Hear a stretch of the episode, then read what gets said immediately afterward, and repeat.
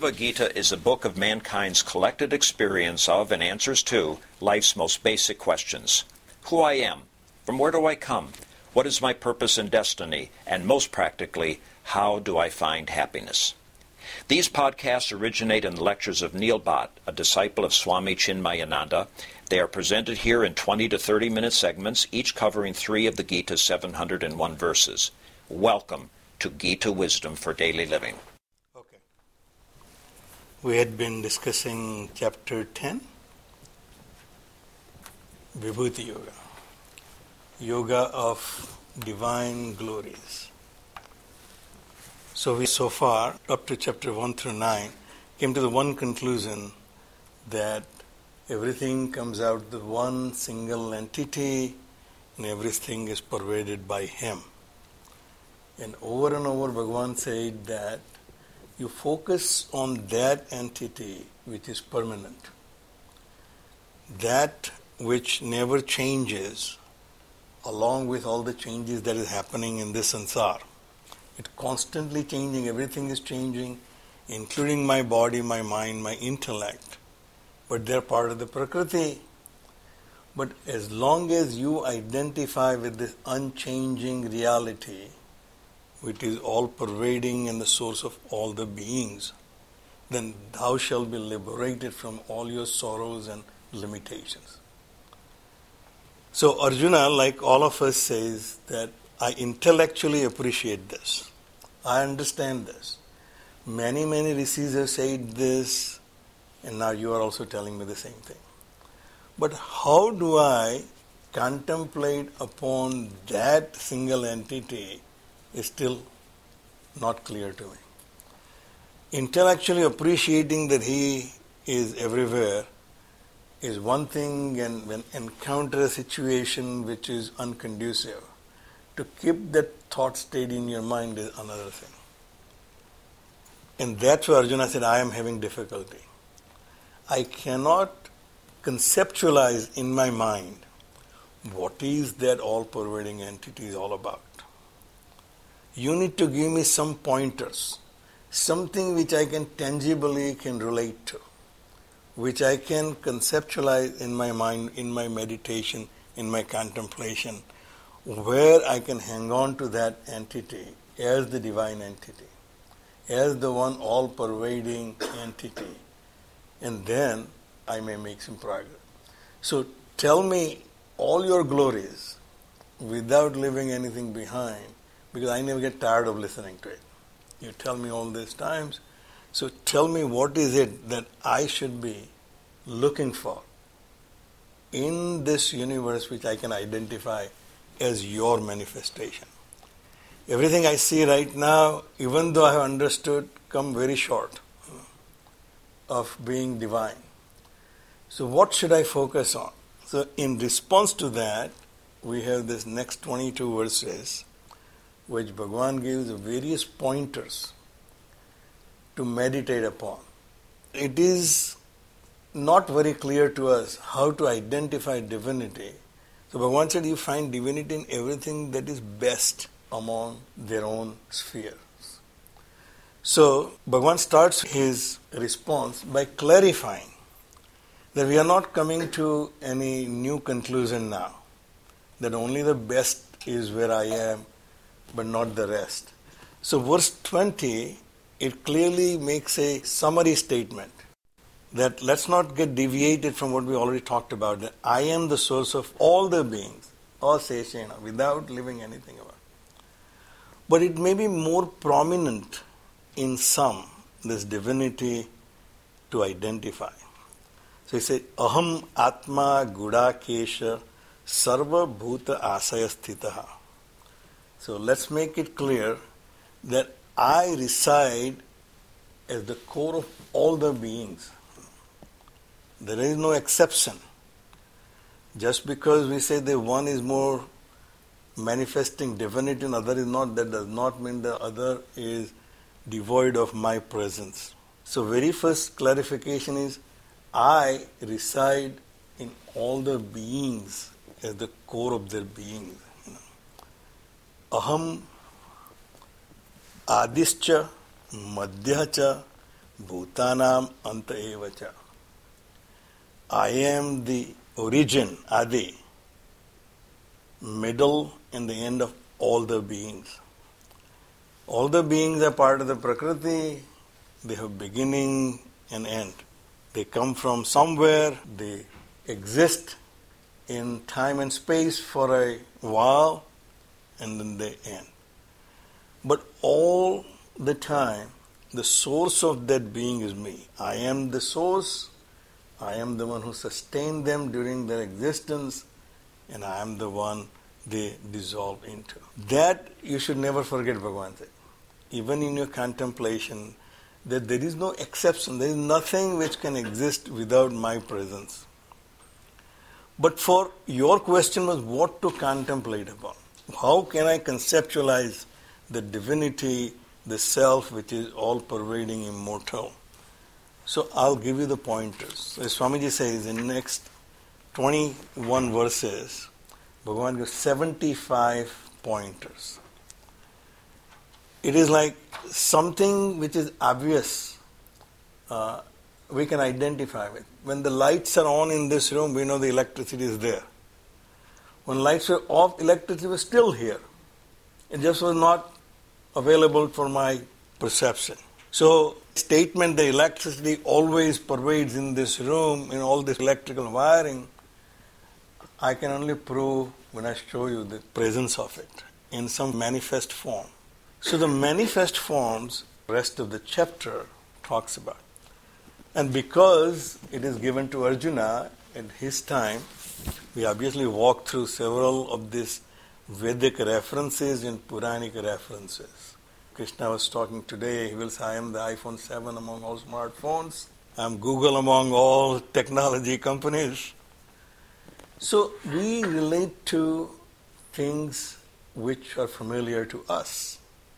And therefore, the analogies given are more in line with the culture at the time and what Arjuna can identify with. He starts out from the higher and then come down to the level which in a day-to-day life Arjuna can identify. Adityanam aham Vishnu. Among the Adityas I am Vishnu. Aditi sons are Aditya as Swamiji points out here, that uh, Aditi is mentioned in Rig Veda. Aditi means limitless. Aditi is mother of all celestial beings. And then in Puranic time, Aditi was also shown as wife of Kashyap Rishi. But from the Vedic point of view, Aditi was the perennial mother, the primordial mother, which gives birth to this universe, celestial beings according to our scriptures and Puranas, somewhere the four Adityas are mentioned, somewhere six Adityas mentioned, but eventually they settled on 12 Adityas. If the word is used singularly, it means sun. When it mentioned in plurality, it means 12 Adityas, somewhat identifies with the 12 months of the year. Each one is in charge of one segment of the year. So, among the Adi Bhagavans, I am a Vishnu. Vishnu is all pervading. Vishnu means who has long reach. You can probably say that the one with the longest day in a year, the sun which is in charge of that day is Vishnu. But basically, say, among all the celestial, that becomes very apparent to me is Vishnu because he is all pervading. Consider me as I am Vishnu among all Adityas. Jyotisam Ravihi Anshuman among the luminaries in the sky, those objects or entities were self effulgent. I am sun. I am the radiant sun. Sun is something obvious to us. Universe is vast, but we can only relate to sun. Among the luminaries in the sky, I am sun. Marichihi marutam asmi. Among the winds, wind is air in different forms. It can be hurricane, it can be tornado, it can be storm, or it can be a pleasant breeze. Maruta is in charge. Marutas in plurality are in charge of all these different types of winds. Now, obviously, in Vedic time, we were reliant on the natural forces. Natural forces are something we are trying to understand. So, each natural force is a deity. We came to one conclusion that if there is an activity, there is somebody in charge of the activity. Activity cannot take place unless there is somebody is guiding it. If I say an effect, there has to be a cause. If I say wind moving, there is a cause. Somebody is in charge, somebody making sure that in this condition only this thing can occur. So Marutas were in charge of winds. And each type of wind has a different Maruta. The Marichi is among the best because it is the in charge of the pleasant breeze which we can enjoy. We are afraid of tornado, we are afraid of hurricane, but we are very happy when there's a pleasant breeze is flowing. I'm Marichi among all the Marutas. Nakshatranam aham shashi. Nakshatra, the asterisms or constellations among them, the, all the arrangement of stars in the sky, in nakshatra.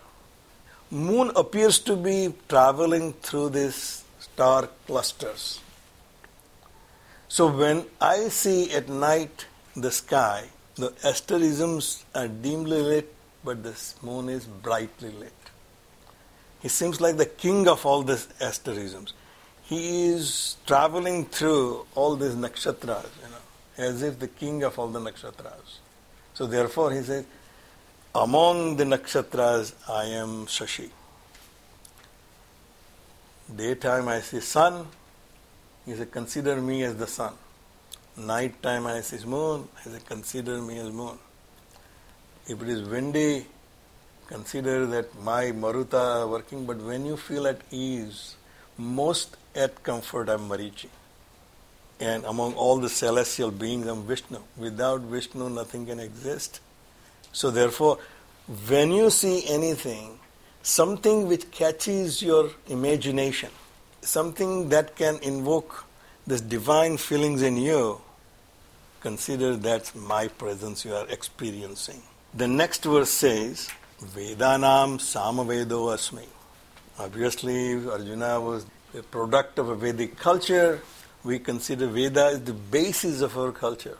If things cannot have a proof in Vedas, it, it is not true. Truth has to have a basis in Vedas. And obviously, we know there are four Vedas Rigveda, Samved, Yajurved, and Atharvaved. Samved is most pleasant the Samveda is basically, as we have heard, all in poetry. Rigveda is in prose, Samveda in poetry. So listening to Samveda is most pleasant. Even today, if you listen to our Panditji, he is a Samvedi. When he chants, it really catches your attention. Uh, chanting normally going on in temple, everybody is talking, you know. When he starts in a Samved chanting, everybody is quiet. Listen, what's happening? of something really unique, something which catches your attention, something which catches your mind is Samveda. Among all the Vedas, I'm Samveda. Knowledge is in all Vedas, but something that can invoke the sense of divinity in your heart is when you have this beautiful poetry sung in a proper raga. So, if the Vedas discussion is going on, if it is not interesting to me, so we say the Ghatapata, Gadabada. You know, there's two pundits talking about this Vedic discussion. They give example of Ghata and a Pata, Ghata and a Pata. One who cannot get anything out of it say all this, this people say Ghatapata, Gadbad. They all doing Gadbad. That's where the Gadbad words come from. Because we can understand what they're talking about. So it's a Gadbad to us. Even though they may be talking the highest level. But even the one who has no knowledge of Veda, he listens to the Samaveda, he will have that divinity experience in his heart. So the Bhagavan said, among Vedas I am Samaveda. Devanam asmi Vasavaha. Vasava Indra. Among the Devas I am Indra. We know Indra is the king of all the Devas. He is the mightiest. He is the, he is the wealthiest. He is the greatest kingdom, splendor. Devaloka is supposed to be a place for enjoyment. Even the devas have all this politics among themselves. Who is higher, who is lower, they have as much jealousy as us. There is a serial Santoshi Maa. Indra's wife, Paulomi, is the bad one, and Santoshi Maa is the good one. One harasses people and one tries to save people. So among devas, in other words, even if you reach to a level of goodness, your shortcomings will still be there. They won't go away. If I want to be happy and say if I become a millionaire or a billionaire, I'll be happy, all your shortcomings will be with you when you become billionaire. What is making me unhappy will make me unhappy then also. Just having wealth, just having accomplishment is not a remedy for any happiness or experiencing any divinity. But even when you consider that as the basis of divinity, I am among all devas of Indra, most accomplished, the king of all, from a material wealth perspective. Indriyana manaschasmi. Even in the previous line, he also said, among the devas I am Indra. Deva means to div, is to illuminate. That which illuminates is the Deva. That which illuminates my world is the Deva of my world. Deva of my world of sight, Deva of my world of sound, Deva of my world of touch. So there are Devas for each sense. The deity of each sense is a Deva. But the king of all is Mana. If mind is not available, I may be looking at you, but you say, Neil looked at me but didn't say hello to me. Because mind was someplace else. It happens to me all the time. So, so therefore I say, among the senses, among the deities of the senses, I am Mana. Mana at our level is the Indra. He is the king of all the Indriyas, all the Devas. Indriyanam manaschasmi bhutanam asmi chetana among the beings I am Chetana, expression of life is we call Chetana. Whether he is alive or dead is differentiated by or known by whether I have a Chetana. Is there a sign of life in me? See, among all the beings I am Chetana. Now Swamiji takes it a little further and said, among the beings I am intellect. Swamiji associates the word Chetana to Chitta thinking entity. So you can even put it that way that among all the beings, those who have thinking instrument are differentiated from the other beings. Other beings do exist, they have an existence, but what differentiates a living being from a non-sentient being is the thinking instrument, chetana. So therefore I said among all the beings, I am the one who has the highest thinking ability. Or you can say, among all the beings, I am that life pulsating through them, which makes them who they are. And we'll stop right here. ॐ सर्वे भवन्तु सुखिनः सर्वे सन्तु निरामयाः सर्वे भद्राणि पश्यन्तु। मा कश्चित् दुःखभाग् भवेत्। ॐ शान्तिः शान्तिः शान्तिः। हरिः ॐ श्रीगुरुभ्यो नमः हरिः ॐ